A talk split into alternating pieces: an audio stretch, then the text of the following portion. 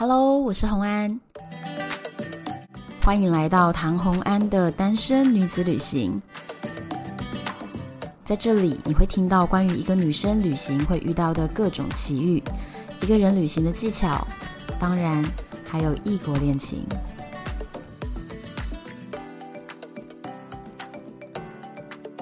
Hello，又回到了旅游的单元。今天的主题是我想要做了很久的一个主，花费了很大的力气，终于找到了一个非常合适的来宾，可以跟我聊这个主题。我们先欢迎小英浩。大家好，我是小英浩。那我可以讲我们的关系是什么吗？当然可以啊。小英浩就是我的阿姨，是亲的那一种哦。没错，对，不是叫路人阿姨的那种哦。第一次我的那个自助旅行的启蒙呢，就是跟着我阿姨一起到香港，就是我人生第一次自助旅行。因为在此之前就是父母跟团嘛，然后就会把我们小孩子带出去玩嘛。那第一次是去香港，你记不记得？你出国太多次了，你根本就不记得了。我当然记得，我们去香港看歌剧魅影。That's right，对，那个时候我才国中，初中对，国中。然后我心里就在想着说，哇，自助旅行原来是这样子的。原来就是自己去把事情做一做，然后没有别人帮我们弄。可是对我来说呢，非常的刺激。我觉得那是一种真实世界的闯关游戏。对啊，就觉得很棒。我就跟我阿姨说：“哎，可不可以告诉我接下来要做什么，然后让我去办？因为你知道，国中生其实是懂一些英文的，所以我就想要试试看我能不能达成这个目标。所以那个就是我人生第一次的自助旅行的体验。我记得耶，我们四个人就是你拿着护照去 check in 的哦，真的对，当然要从第一步开始做起啊。我就记得那时候，反正一直说你要做什么，你就叫我做，因为我非常想要了解。对，所以你看我在十五岁，我就已经搞清楚说，哎哦。原来自助旅行是这样的，那个时候真的是开了人生一扇窗。因为当时我身边的同学都只是乖乖念书的孩子而已，然后我就已经开始规划我人生中自助旅行的大梦了。对，说起来也应该要感谢你，那也是我第一次去看音乐剧哦，真的。对，那个时候台湾根本都没有啊，所以我们才要跑去香港看啊。对，所以呢，我阿姨是对我来说呢，开启了我未来旅游这么多国家呢，最初最初呢，重要的人。那所以这一次我们就请到我阿姨来聊，是为什么呢？因为我今天要聊的是在日本怎么能错过立吞。关于立吞这件事情哦，非常妙。就是我身边其实也有那种都已经去日本，去到跟日本的观光局成为好几个县市的那种观光代表大使，类似这样子的朋友。可是呢，他们常常去的是居酒屋，他们不一定去立吞哦。所以我就在想说，到底是什么样的人去立吞？那为什么我去了这么多立吞，他们没有去呢？我觉得这次非常值得拿出来聊一集的，很特色的，而且跟团去日本的人很少人去立屯。对，其实我觉得会不会去最大的差别，就是在于你是跟团去，或者是你是自己去。通常跟团一定不会带你去立屯，对，前提就是你是自己去的才有可能。所以你的朋友如果说他今天是被招待，或者是走那种比较那种路线一点的路线，对，可能就不会。但是像我，我我去日本大概很多年前算就已经二十几次了啦，后来没有算。但是呢，我去日本只有一次是被招待去的，但是呢，其他都是自己去的。那么我自己最喜欢的事情就是去大街小巷去寻找那种日本庶民生活。对，所以我觉得如果你不会自己去大街小巷转的话，你可能就会错过这样子的事情。对，而且其实哦，你在网络上搜寻。很少人在介绍日本的立吞，就不管说布洛克的文章什么的，因为大部分人介绍的都是居酒屋，就是比较高档的、比较特色的，或者是鳗鱼饭之类的。对，大家都会介绍比较好一点的餐食，然后在台湾觉得、嗯、哇，都吃不到这个等级。立吞，我们就要来先介绍一下立吞到底在日本是一个什么样的存在呢？嗯，其实立吞我第一次就是听你讲、欸，诶真的吗？对，就是有一次你从日本回来，你就跟我说，你去了一间很小很小的 酒吧，然后。嗯简直比电话亭没有大多少，然后人进去以后就几个人站着，嗯，一个非常小的吧台，吧台内只容站个人，对，所以他他根本连跨一步的距离都没有，对，差不多是这样，挤在那个 L 型小吧台内，对，外面就挤了几个人，四五个人挤在这个放大版的电话亭 在喝酒，这样子的力吞式的喝酒，那是我人生第一次听到，原来在日本有这样子的点。其实那次的经历很特别，我们就是在新宿那边转来。来转去，想说到底要找什么东西来吃。可是本来我们心里想要找的是很像日剧里面，他们年轻人下班之后会去吃拉面、煎饺那样子的店。嗯。结果呢，我们就在一个很像高架桥下的地方转来转去，就突然发现了很多小店连在一起。那我们就很好奇，跑去掀帘子看看人家是什么店。有些店他们就是很喧闹，你会觉得有点怕怕的，因为那是很多年以前。掀到这间帘子的时候呢，就发现它里面就是有几个人，那时候大概有三个人在里面，嗯，就是一个 L 型的吧台，里面就是一个老板娘就站在那边，她就在那边左转右转，三百六十度的转，一下拿这个酱料，一下拿这个配菜。然后里面的人就开始招手招我们进去，我们就用很蹩脚的英文跟他们讲，因为他们日本也很怕英文嘛。嗯、那我那个时候也不会讲日文，然后我们就进去吃啊。它是一家卖关东煮的哦，我们还不知道要怎么点，我们就用手指头那边指来指去，然后日本人就很兴奋的跟我们讲说，这是什么菜，这是什么菜。很窄很窄的店，大家就挤在那边，然后喝酒。后来还还跟我们换钱还什么的。嗯，反正就是一个跟日本人近距离接触，很有特色。嗯、然后我们大家喝完以后出来都觉得很开心，觉得很特别、很特别的一个经验。我记得你那个时候还说，你那时候的日文的水平就是日剧的水平，就是看日剧学日文。对，没错，大概只会讲一些日剧里特别常出现的比较简单的词。对，就靠着这样，居然可以在那边跟人家聊天。对啊，乱聊一通，我还可以打电话嘞。其实我觉得去自助哦，你就是。胆子大一点，脸皮厚一点，注意好安全，其实就可以了。要贴近当地生活，其实是很容易的，不一定要很会讲日文。我从我第一次去日本自助旅行，我就一句的日文都不会讲，我只会讲一句叫 “ikura”，问他多少钱而已，我就去了。哦，真的？对，我跟你讲，我后来就是受了你的影响，我就是用这招。所以你看，我去各种国家，根本就是非英语系的国家。嗯，我通常也只会学当地的语言的一个字，就是谢谢。嗯，因为你只要会讲谢谢，任何时候拿出来用，嗯，你就获得帮助。是一个密码，没错。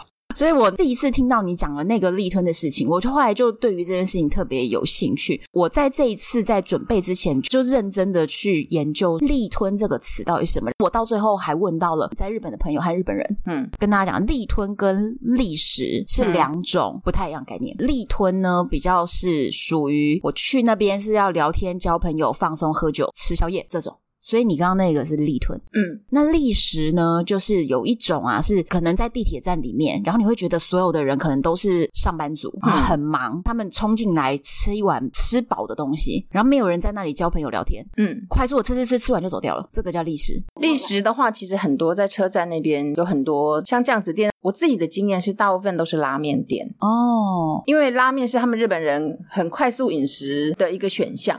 那通常在车站的旁边，或是有时候就在地下街里面，嗯，都会有。我自己有一个很特别的历史历史经验。我那时候是去爬富士山，嗯，富士山下来之后呢，要转很多车才能回到东京。然后我们在那边当地又去富士五湖那边玩了两天，嗯，其中有一天呢，我们在等车的时候，我们就发现车站的月台上面就有一家小面店，在月台上，对。而且呢，那家店根本就是非常小，它基本上只有一个煮面的亭子，跟煮面亭子前面的一个差不多一尺宽的台子，就三十公分宽。对，老板娘煮完之后就直接端到你的面前，你就站在那边吃。嗯、然后那边大概总共只能站差不多三四个人吧，那真的很小哎、欸。那种就是说你在月台等车，对，可是车子可能三分钟以后才来，你大概可以花两分钟去吃一碗面的那种概念。那你还要很不怕烫，好不好？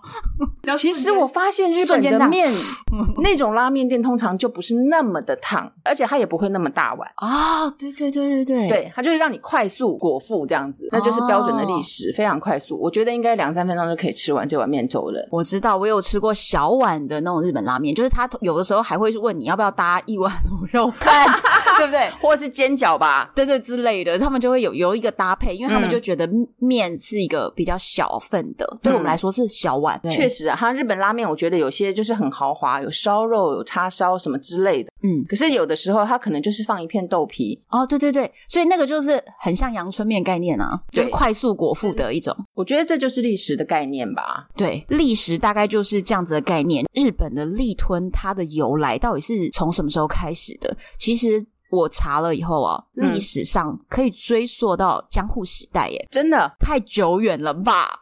江户好像是只有在看日剧的时候会看到这个时代。他说当时很流行，就是大家要去喝酒的时候呢，嗯、就直接站着，很潇洒的丢出铜板。把酒一饮而尽啊，那这是最早的有记录的，比较像历史或立吞的东西，就直接站着就把酒给喝了。那我觉得我有一个很特别的经验呢。嗯，我在英国旅行的时候，嗯，曾经有两次类似像你讲的这个喝酒站着喝酒的经验。一次呢，就是在泰晤士河畔，嗯，然后那个时候因为我是八月的时候去的，然后我们逛完逛逛那边的时候，就发现路边全部都是人站着喝酒，然后我就跟朋友讲说，现在到底是怎么一回事？嗯。结果呢，我们就立刻发现旁边的酒吧。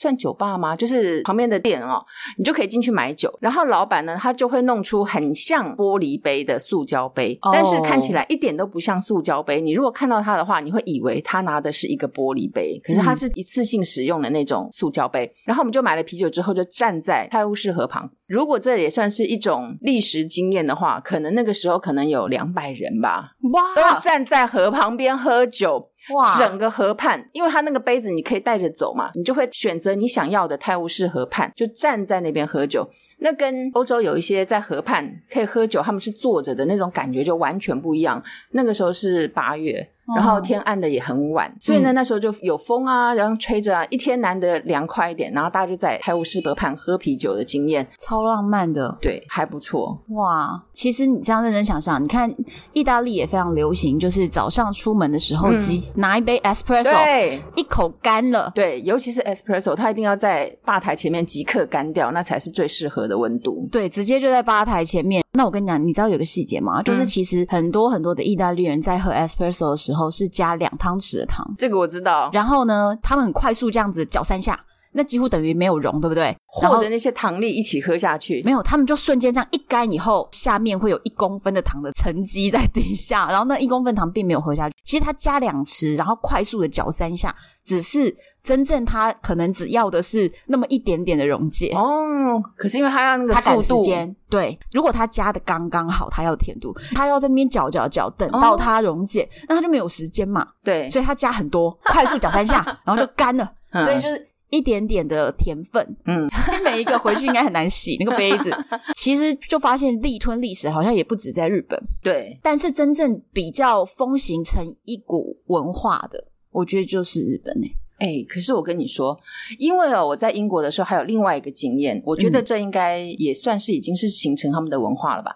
就是我在英国的时候，我是在英国的爱尔兰酒吧。嗯，爱尔兰酒吧呢，通常会在里面吃东西，可是我去的那个地方却不太一样，因为我经过的时候是一个下班时间。嗯，从一个有一点点斜坡往下走，就发现路上站了好多人哦。我心里就想说，发生什么事情？为什么路上站了那么多人？嗯，依照我这个好奇心，我就很想要知道发生什么事情。嗯，发现它两边刚好是两间酒吧哦，然后两间酒吧里面满满的都是上班族，他们下班了就来这边喝酒。他们每个人都拿着啤酒，然后那个人呢是从店里面一直满满满满满满到外面来，他们也不离开哦，他们就是在一个路口就站满了站着喝啤酒的人，太妙了。对，当然就很兴奋的就挤进去，也拿了一杯啤酒，站在那边听着他们在那边滚。维持不知道他们在干嘛，但是我们也觉得很嗨，因为气氛太好了。对，因为里面呢就是有音乐啊，有食物什么的，大部分的人都是站着哦。可是我，我想这应该就是爱尔兰酒吧的一种文化吧，因为台北公馆也有一家爱尔兰酒吧，哦，每天经过的时候都看到有人站在门口，而且他们就是那种站着的那种桌子哦，就是真的也是给你立吞的啦。对，所以我觉得这应该也算是一种吧。也许那下次真的应该再去真正的爱尔兰的时候再来体验一下。对，我当时啊在日本去立吞的时候，后来就有遇到在日本住了三四十年，而且有取得日本身份的那种日、嗯、那种中国人解释给我听哦。日本人有一个文化，我们大家是知道，就是上班族他下班之后会想要去续花喝一杯，而且对他们来说，男人下班直接回家是很要不得的哦。你觉得上不了台面哦，你一定就是要跟同事大家出去舒压。对他们来说，嗯、去喝一杯就是舒压。嗯，他们会一起去，比如说晚餐，然后再出去居酒屋续团。居酒屋续团这个环节就有出现了分别。嗯，因为他告诉我说，一般条件比较好的会去居酒屋，贵的或便宜的，就是真正呢比较社会底层的人，他们是去立吞。他这样跟我讲，诶可是这个人是在日本有身份的哦。他在那边住了好几十年，而且他是一个在日本做非常高阶的工作，所以他的收入非常非常的好。我在一个立推认识他的，嗯，他就说他自己呢来这个地方，全店都觉得他是一个特别的人，但是他很喜欢这里。他说这种哦，一般做高阶的工作或收入比较好的人是不来的，但是呢，他特别喜欢这里，所以他来这边跟这些人混，然后这些人都非常喜欢他，所以那一整间店的大家气氛都是玩在一块的一群人。那他就讲了这些话，我就觉得哎，好像是某个程度上好像是可参考。但是我很难确定，因为我认识身边太多太多的人是不去立吞的哦，不去不去立吞，刻意不去，不是他们就是没去过立吞，他们的生活里没有立吞这回事，哦、他们就真的是去居酒屋。嗯，所以这也是为什么我这次找来宾这么这么难。可是我觉得只是因为他们不习惯站着吃东西吗？因为其实居酒屋也是有很便宜的，也是有很贵的啊。我就不知道为什么这个东西有点迷。立吞的话，我的概念是这样，我的感觉啦，应该这样，立吞是一种 feel。其实你今天要吃便宜可以便宜，你要吃贵不能讲贵啦。它当然相对于贵的店，它还是叫便宜。但是呢，你要吃到好料也是有，也是有，对对。所以我就在想说，是不是他们认为说站着吃就不是一个比较舒服的？所以我就觉得说，可能到了某一个年纪，或是某一种想法的人，他不会选择站着吃东西，他就不会选择了。这样讲的话，也许年轻人比较会。可是我去到那边，然后他跟我讲这句话的时候，我就顿时观察了这整个立吞。那个立吞有点大，嗯，所以大概我们有二三十人挤在吧台前，嗯。就是是比较大的一个立吞，嗯、然后我就发现确实，因为其实你从服装和他样貌，你可以看出来这个人，比如说是个上班族，或他是个主管，或者是他只是一个市井小民，就是你可以看得出来他的社会阶层大概在什么地方。那确实，我在那个店里面，他一跟我讲的时候，一看旁边，我觉得他讲好像是真的，是不是一个谜？我不晓得耶，也许一个人的话很适合去，可是如果今天三五个人，也许就会想要坐下来好好吃个饭。我不晓得耶，可是如果不晓得啊，对，这个很迷啊。我很多次的立吞经验都是在日本，嗯、可是毕竟我们在日本还是一个观光客，对，所以我们不是当地人，我们多少还是会抱着想要去体验的心去做这样子的事情，因为它对我们来说并不是一个日常平常的一餐。我们毕竟还是想要去体验不同的日本人的生活，嗯、像我就是很喜欢到当地的时候就去体验当地的生活，看看当地人真正在吃的东西，未必是网红介绍的名店，或者是这家排名怎么样。可是我特别喜欢体验当地人的生活，尤其是上班族阶层的这种中产阶级的生活，是我最喜欢体验的。所以我觉得，如果有这样子的想法的话，你才会去做这样子的事情，因为你并不是因为必须要很快速的解决一餐而去选择一个立屯。对。我们不是，由于我那个时候听到了他这样讲，所以我后来就有观察到底这些人都是什么人。嗯，可是我发现哦，穿西装打领带的上班族呢很少。真的吗？嗯。可是日本不是上班族都是穿这样吗？可是因为他们去的好像就是居酒屋。真的有？对，然后我看到的那些人，他们可能是在做工人阶层吗？很难判断，因为你知道日本的工人穿的也是特特别整齐，你都不知道他到底是不是工人，但是不是上班族，真的哦，嗯，看起来就不是上班族，他可能是做别的行业，然后看起来是市井小民，看起来并不是说我是做一个别的行业的大老板，不是那个气势。嗯就是真的是市井小民，可是他们很可爱的。哦。我自己还有一次也是算是有一点点特别的经验，就是我是在新宿那附近，嗯，因为我们刚好在新宿转车，嗯，然后大概有差不多一两个小时的时间，嗯，那个时候刚好很多年以前台湾很流行“立吞”这个词，可能日本正流行，然后传来台湾，所以台湾那时候就是有一点点听到或知道这个词，然后我们就说我们要去找，结果呢，我们就在车站附近，我们就在那边乱找乱找，我们也不知道哪边是有名，就我们就经过了一家店。嗯，就看到大家站在里面，我们就很高兴。我们有三个人就跑进去，然后我才抬着头在那边看他的墙上的黑板写的是 menu 的时候，就老板就突然很大声的跟我们说，叫我们离开，他就不欢迎你哦。对，可是虽然我听不懂他在讲什么东西，但他的态度就是他不要哦。然后呢，我们第一个想法就是说，我们赶快告诉他，我们是台湾人吧？他们不是很爱台湾人吗？他们是不是误会了我们不是台湾人？嗯，所以我们就跟他说我们是台湾人。可是呢，不知道老板是因为已经开口骂我们了，还是怎么样？他就突然很大声的跟我们讲说，他不接这样子的客人。对，搞不懂哎，不知道是什么样的迷之情况，像迷之音这样子。后来因为他太大声了，然后我们就三个就觉得好害怕，我们就离开了。可是出来的时候又觉得很气。心情一定会受影响，又很气，然后又很怕。嗯、那这个时候要怎么办呢？当然就是要找下一家把它喝回来，才能够才能够化解这种情绪，不然的话你会留下一个很不好的回忆。对。所以即刻我们又在旁边大概隔了三四家的一家店，一样也是可以站着喝酒的那种立吞店，即刻进去，我们三个惊魂未卜的人就点了三杯啤酒，嗯，也没有心情再点别的菜了，因为真的心情被影响很大，所以我们三个就站在那边喝啤酒，因为我们三个是外国人嘛，那我们在讲国语，而且我们就会拿相机出来拍照。那旁边就有日本人看到我们了，他们就很高兴的跑过来跟我们聊天，说啊你们怎么样啊什么的，就发现我们是台湾人。哦，那个时候我会讲一点日文了，然后我们就简短的聊天，然后我们还互相拍照，当然就就把我们之前的那个不好的记忆给洗掉了。所以在我的心里留下来的立吞的经验都还是好的。是后面那段，那当然。真的。可是有时候就是也是会遇到真的奇妙的事情。可是通常去日本不会遇到这么无理的事情哎、欸，对，通常不会。对，那天也也不知道是发生了什么，是什么不知道是谁误会了谁，我也不知道。嗯日本的立吞，那你吃过哪些类别啊？立吞历史我们都讲，嗯，你有吃过拉面的，对关东煮的，关东煮的，然后还有那种烤烧鸟，对，就是简单的那种烧烤的。可是因为我们其实看到菜单哦，其实看不太懂它是什么东西，所以就乱指。比如说这个类指一个，那个类指一个，这样子就是一些烧烤类，比如说什么鸡串啊、鸡心的那种东西之类的。对对对对然后有的时候也看不懂是吃什么，反正总归大家都还是抱着很兴奋的心情在那边尝。我觉得常常有的时候吃的那个东西未必是重点，但是你感受那种气氛，或是感受这种他们当地一种生活模式。那我要讲我之前去大阪的一个立屯。嗯，我在日本，由于听过你之前的分享，所以我后来去日本啊，只要有空档，在转车的地方、转车站。嗯我都会特别关注，嗯，就是这附近有没有立吞。我告诉你，十之八九就是有，嗯，通常是比如说近铁转转公车或什么东西这种，你只要觉得那个是一个交通比较汇集的地方，嗯，那其实我觉得这个东西你都不用研究地图，你用看的就看得出来，对，因为那个周边就会特别特别多对那一类的店，对，所以你认真看，然后你钻到小巷子里面，因为通常这种立吞的店，你要想啊，它都已经让你站着吃了，它就是经营成本没有那么高的嘛，所以它不可能在大马路上面。多半就是在巷子里，对，所以你要往巷里面钻一下。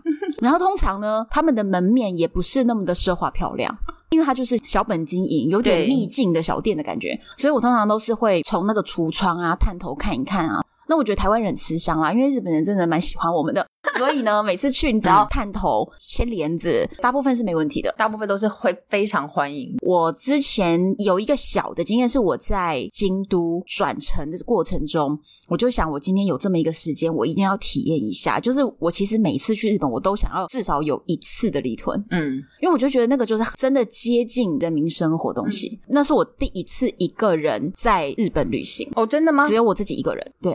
然后我就你自己一个人去了那么多国家旅行，可是那一次是你第一次，第一次日本的，真的哦，对，第一次一个人的日本。嗯、然后我在那边的时候就很想要去立吞，可是我内心就有点害怕，因为我真的也只会说谢谢而已，我根本连其他的，我连日剧都没在看的，所以我真的不知道怎么讲。嗯，其实有那种烧烤店看起来不错，可是我在那边探一下的时候，其实多半哦，里面的人可能注意到你，你会跟他有一个四目相对的瞬间。嗯。这个瞬间就会影响我要进或不进。对，结果我前面有几个人，我觉得他们眼神都比较冷淡一点，嗯，所以就没有办法让我鼓起勇气。嗯，就终于有一个吧台里的老板是白人的脸呢，嗯，我就想说，耶，我这样子可以进去跟他讲英文，然后我就推门就进了那一间呢，其实是一个关东煮。那其实我那天本来是想吃烧烤，但是因为老板的关系，所以我就选择了这一间。嗯，这里面就只能站三个人，那个吧台也是超级小，就一个老板配三个人，那已经站了两个人，所以我就只好挤到那个位置去。那我可以跟大家讲一下，就是立吞的餐厅里面通常长什么样？这种很小的立吞，你会发现它的走道大概只容一个人舒适的站着，比如说六七十公分，嗯，或八十公分。然后通常有人要从你背后过的时候，你就要互相让一下，要往前抵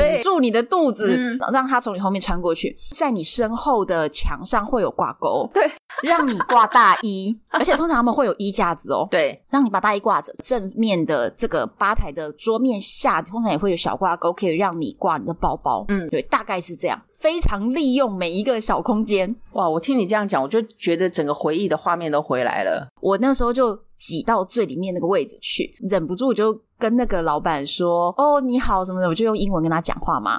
结果他就用标准的日文跟我说：“不好意思，我不会说英文啊。”我就傻眼，我说怎么会这样？嗯，然后但是我已经进来了，然后他们三个人就开始笑起来，那时候就哇，气氛就突然变得好像很欢迎我的感觉。然后他就讲说，是因为他的爸爸就是当年的美军哦，跟日本的妈妈生出来的孩子，嗯、所以他整个人长得非常非常的像爸爸，所以他就是白人的外表，嗯、但他其实骨子里他的灵魂就是个日本人。嗯，好，那大家已经想说很奇怪，他不说他不会说英文吗？我们怎么达成往下来的聊天？聊天？对，因为他还是告诉我的这个故事，对不对？嗯、然后我们还接下来一直聊天，对，我告诉你，用写的没有。我人生中很多时候去非英语系国家，嗯，聊天就是这样。嗯，我说我能说的，你说你能说的，对，所以他就说他的日文，嗯，然后我就认真的观察他的表情和他的比手画脚，我讲我的英文，然后我也在那边比手画脚，嗯，总之你是可以理解的。哎、欸，可是我觉得其实你跟日本人沟通，有的时候用中文比较好、欸，就笔谈，对不对？直接用写的、欸，英文也可以，因为他们也有很多外来语，对。但是中文的话，其实我们有很多音是很类似的哦，真的吗？因为我就真的彻底的不会日文。所以我连他有类似音我都不知道，知道，因为我们都是这样，我们习惯性一看到外国人就就会想要讲英文，不管他是哪一国人，我们都会想要讲英文。对对，对对对，虽然英文对他来说也是外文，但是我们就会不由自主的一直很想要讲英文。对。嗯，我后来发现，在日本用笔谈也是相当方便，因为其实太多汉字是通的，对对，所以是可以理解了。嗯、我刚刚讲的这个经验是没有智慧手机的年代，嗯，对，所以连那种翻译什么都不能的。对对对嗯、但是就是他讲他的，我讲我的，我们居然还是有办法，嗯、就大家好像也是很愉快。所以当时其实我觉得，或许中间聊天有点干，或者是有一些互相听不懂对方在说什么，可是我觉得真正会让你觉得很开心、很满足的是那个气氛，对。你会觉得一种跟完全不同文化的人，虽然语言不通，可是你感觉到他们对你的欢迎的那种气氛。对，我真的觉得日本人很喜欢台湾人，真的。对，太多次了，而且好好笑。我还记得我刚刚讲说，我第一次去那个立吞，就是那个关东煮的那个小吧台。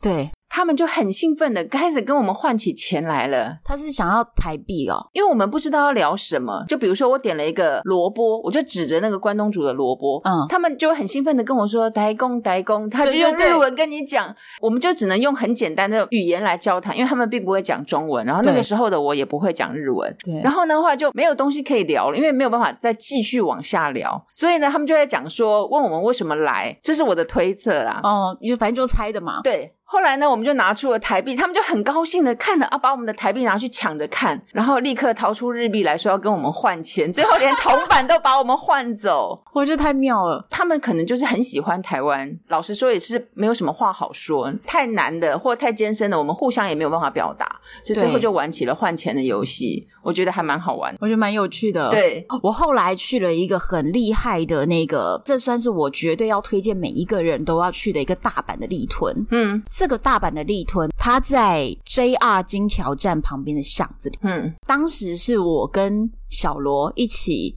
跑去日本骑摩托车旅行那一次。哦，那那一次我们在大阪还没有租车，所以我们在大阪的时候，也就是正常一般观光客去搭地铁啊，跑来跑去的。但是呢，我们当时是用沙发客的方式旅行。一般来说，或许你在安排主要行程的时候，不会到金桥站。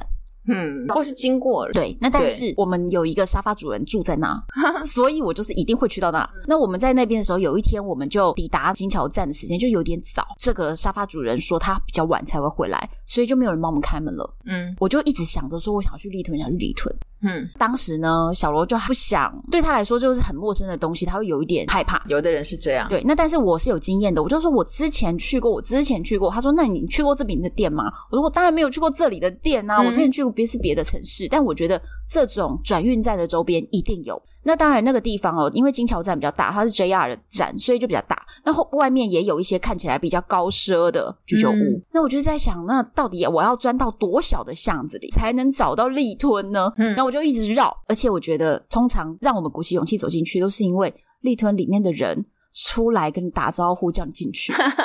对不对？哦、你刚刚也有一个是他们主动对你展现出欢迎，然后你就觉得、嗯、啊，好吧，我就走进这一间。那一间就是我，其实我跟小罗两个是背包客，诶我们是背着那个六十升的大背包，两、嗯、个人走在那个路上，真的是非常的违和的。嗯、我们在那个门口就驻足了一下，然后我在尝试说服小罗说，我们进去这间好不好？嗯，里面的人就冲出来咯，来来来，背包放这边，不会被偷什么的，反正他就日文，但是你知道他意思。嗯，然后接着就说进来进来进来，就一直做出夸张的邀请动作，然后非常盛情难却。嗯，小罗那个时候其实我觉得他是会怕，可是我就在这个时候我就觉得不管。就是城市，对，对，我们就进去了。就一进去发现那间很大，嗯，那一间里面大概占快三十个人，那真的是挺大的，嗯、对，就是满的哦。嗯，他就安排一个角落的小位置，让我们先挤在角落。那、嗯、一开始我们就在点菜单，然后点菜单也不知道那是什么，我们就不太确定我们到底点到了什么东西。看着价格，点了一点点，突然里面才出现了一个大陆过来的留学生在这里打工，嗯，嗯，所以那个女生她很忙，但是她还可以给我们一点点协助，嗯，点完之后她就去忙。结果呢，旁边的人就开始热闹沸腾，说：“哇，有两个年轻的台湾人跑来了。”对，接着旁边的阿伯就开始对着我们讲了一大串的话，嗯，不知道他在讲什么。那可是当时我我跟小罗只有一招，就是一直微笑点头，我们就一直微笑点头，微笑点头，因为不知道他在说什么啊，我们就想说可能是。问我们是不是来玩啊？嗯，饿不饿啊？嗯，然后喜不喜欢日本啊？哦，我们觉得一定是这种问题。我猜他应该是在跟你讲，他去过台湾。哦，真的吗？我猜，我跟你讲，这真的只能猜，因为我就是一句日文都不懂，嗯，所以就是不管他问哪一个问题，感觉微笑点头都可以带过嘛。所以我们就一直微笑点头。后来突然，我们的吧台就出现了我们没有点的东西了。嗯，我们当下想说他是不是送错，我们还特别里面，你知道工作人员超级多诶、欸嗯、我们就把那个女生叫来说。我们没有点这个吧？或者是说，这是我们点的东西吗？对，他就说刚刚旁边那个爷爷请你吃的 他说他要请客，你微笑点头了。我说什么？那怎么办？嗯、然后他就说你现在就跟他说谢谢就可以了。对啊，只好赶快跟他说谢谢，然后开心的吃掉。嗯，接下来，嗯，吧台上的人轮流开始请我们吃东西。你说这个地方多么的热情啊！难怪你要推荐大家要去。问题是现在那个爷爷可能不知道在哪里、啊。可是这些人，你知道他们就是每天都去的。哦，他们就是一群每天都喜欢在这里热闹的人，哦、他们已经是他们固定的，简直就是跟乡公所同一个概念了，你知道吗？我觉得这差不多像我们台湾的那种公园啊、哦，对对对，爷爷奶奶都要去公园聊天的那种。他们其实就是去那边喝一杯，也许他今天只是吃个两串，对，吃一点点东西，但是可以跟老朋友见面聊聊天的地方。对，就是周围的老朋友都要来这边聚，每天都在聚，嗯、他们都熟到不行，然后他们就轮流每一个人。我不知道他是不是有一种日本男人的竞争，嗯，就觉得你都请了，我也要请，嗯，就是我们是代表日本的，我们要招待台湾的朋友，就很可爱，嗯，然后就开始请我们吃东西。后来就是他们跟我介绍，有一位是一个日本常常上电视的那种漫画家，嗯，他是专门在画四言会。嗯，把你的外形画成做成姓名贴纸哦，真的、哦，他他专门在做这个的，嗯、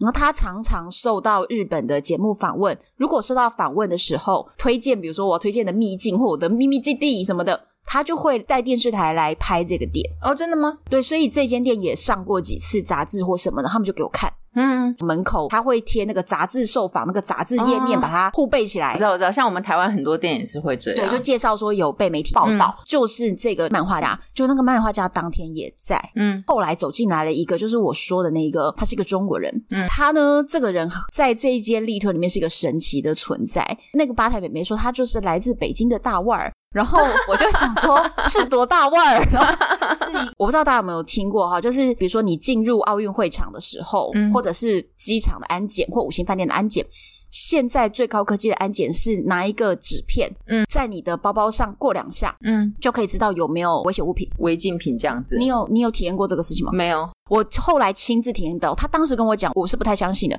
因为他那时候跟我说，北京奥运进场有这么多人要进场，那安检怎么做？嗯、那他们有一个可以用一张纸片，看起来就真的像一张比名片还要小，可能名片的三分之一哦，真的、啊、很小的纸片，然后用一个夹子夹着，然后只要在你的包包上这样子啪啪碰两下，嗯，他就知道有没有违禁品了。我完全不知道这个原理是什么，嗯、我后来真的在很多国外的海关也都遇过这样的检查。然后当时这位北京的大腕儿，他的公司就做这个的哦。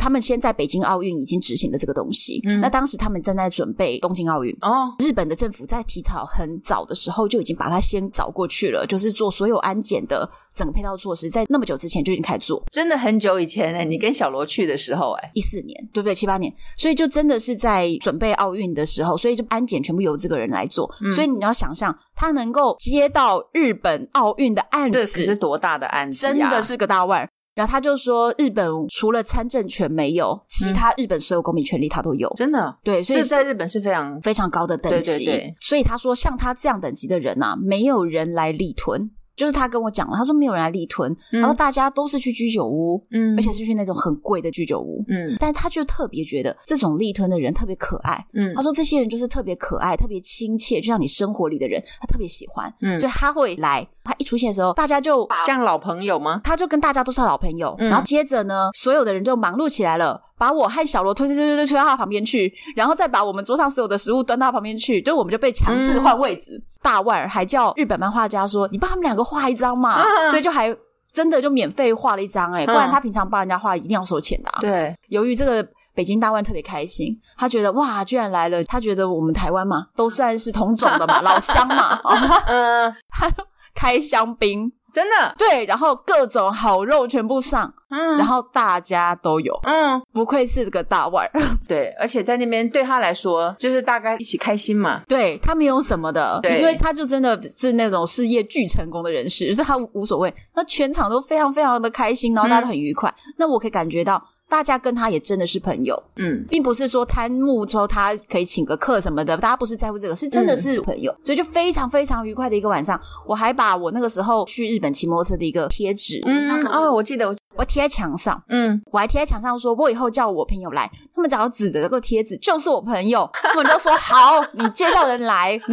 太有趣了。结果后来我真的介绍人去、欸，诶那个人真的有去吗？我妹跟她朋友有去，有去吗？去了，而且贴纸还在吗？在，而且他们还指着贴纸，然后那个漫画家当天还在，然后那个漫画家还跟他合照，以后漫画家还主动 FB 敲我说：“这个人说是你妹妹。”我就说：“对，她就是我妹。”天哪！对，所以你要去你你去指的那个贴纸，可以哦，对，可以哦，而且大阪而已嘛，对不对？大阪，大阪，对啊，简单呐。对，而且我们那时候就非常兴奋嘛。后来吃完以后呢，嗯，那个大腕就要替全店买单，嗯，然后我当下就说：“不行啊，不好意思，不好意思，这样，因为我觉得已经很多人在请我们吃东西了，对啊，那还要买单就不好意思。嗯，然后那个打工的美眉就过来跟我说：“你不要担心，你就说谢谢就好了。”所以我就觉得哇，一句谢谢打通关。那天吃了超多的，各种菜一直上，一直上，一直上，然后非常愉快，觉得很好玩。对，主要也不是为了被请客，我觉得最主要是那间店的气氛真的太棒了。我觉得主要都是因为人，对，是人，对，就是很可爱的人，热情的人。即便那个大腕还没来的时候。其实大家也都是很热情，对，即便语言不通，对。对，但大家就还是可以玩的非常的开心。对，我觉得他们真的太可爱，嗯、就是气氛很好。嗯，所以我后来就觉得，我们虽然偶尔也很想要去高端的、高档的居酒屋里面装逼一下，但是我觉得在日本就是不能错过这种立屯。对，其实我觉得不只是日本，我觉得去旅行啊，嗯、当然你去追逐名店名景，当然也是也是要也是旅行之必须啦。嗯，但是我觉得更应该要好好体会一下当地的那些小地方小东西。对，有的时候啊，你自己找一个时间，不管是不是跟团。去钻个巷子，找个小店，自己坐下来，觉得那个都会带给你旅行非常多不同的回忆。也许相对于那些东西，可能更值得。你看你，你这个隔了七八年，现在讲起来还可以这么的开心，就知道。超棒的！而且我觉得，就是如果疫情好，疫情结束之后，嗯，我们一定要去一次大阪，冲进这间店，指着那个贴纸，对，要不要？但我说真的，嗯，可以去，但是大阪可能会摆比较后面一点，因为我觉得每个人都已经想了很多很多，有一天解封之后想要去的地方。嗯，你放心，你放心，没有大家想的那么困难，因为解封呢，并不会是一下子就全球开放嘛，嗯，所以某些国家会优先对我们开放。真的，日本一定是先开放，那你就只能去日本啊！你还想说你想现在想去非洲吗？你就想都不要想，你现在就是日本，都还没去过非洲哎，真不好意思，没有没没有去过摩洛哥，之后交给我安排。疫情后，好，敬请期待。对，希望你们喜欢今天这一集哦。如果你也是常常去日本旅行的朋友，然后你也体会过立吞历史，都欢迎到唐红安的单身女子旅行的 FB 社团，或者是唐红安的粉丝专业来跟我分享。那我也会把今天的相关照片，特别是我刚刚最后讲的这个非常可爱的大白重要的贴纸。对，我会把它贴在我的 FB 上面。我会把这一间立吞的地址、嗯、它的名字、它的坐标全部公开，你们就去指着那个贴纸，这样子跟我相认。我们会有漫画家的照片吗？还是会有那个唐红安粉丝的特权吗？要看你的那个日文比手画脚交际程度。我 但是我觉得他们的人很热情，嗯、我觉得获得一两盘生鱼片可能是没有问题的。但是我不能保证哦，大家自己去挑战看看。嗯、那希望你们喜欢这一集，敬请期待下一集。我是红安，我是小英浩，拜拜，拜拜。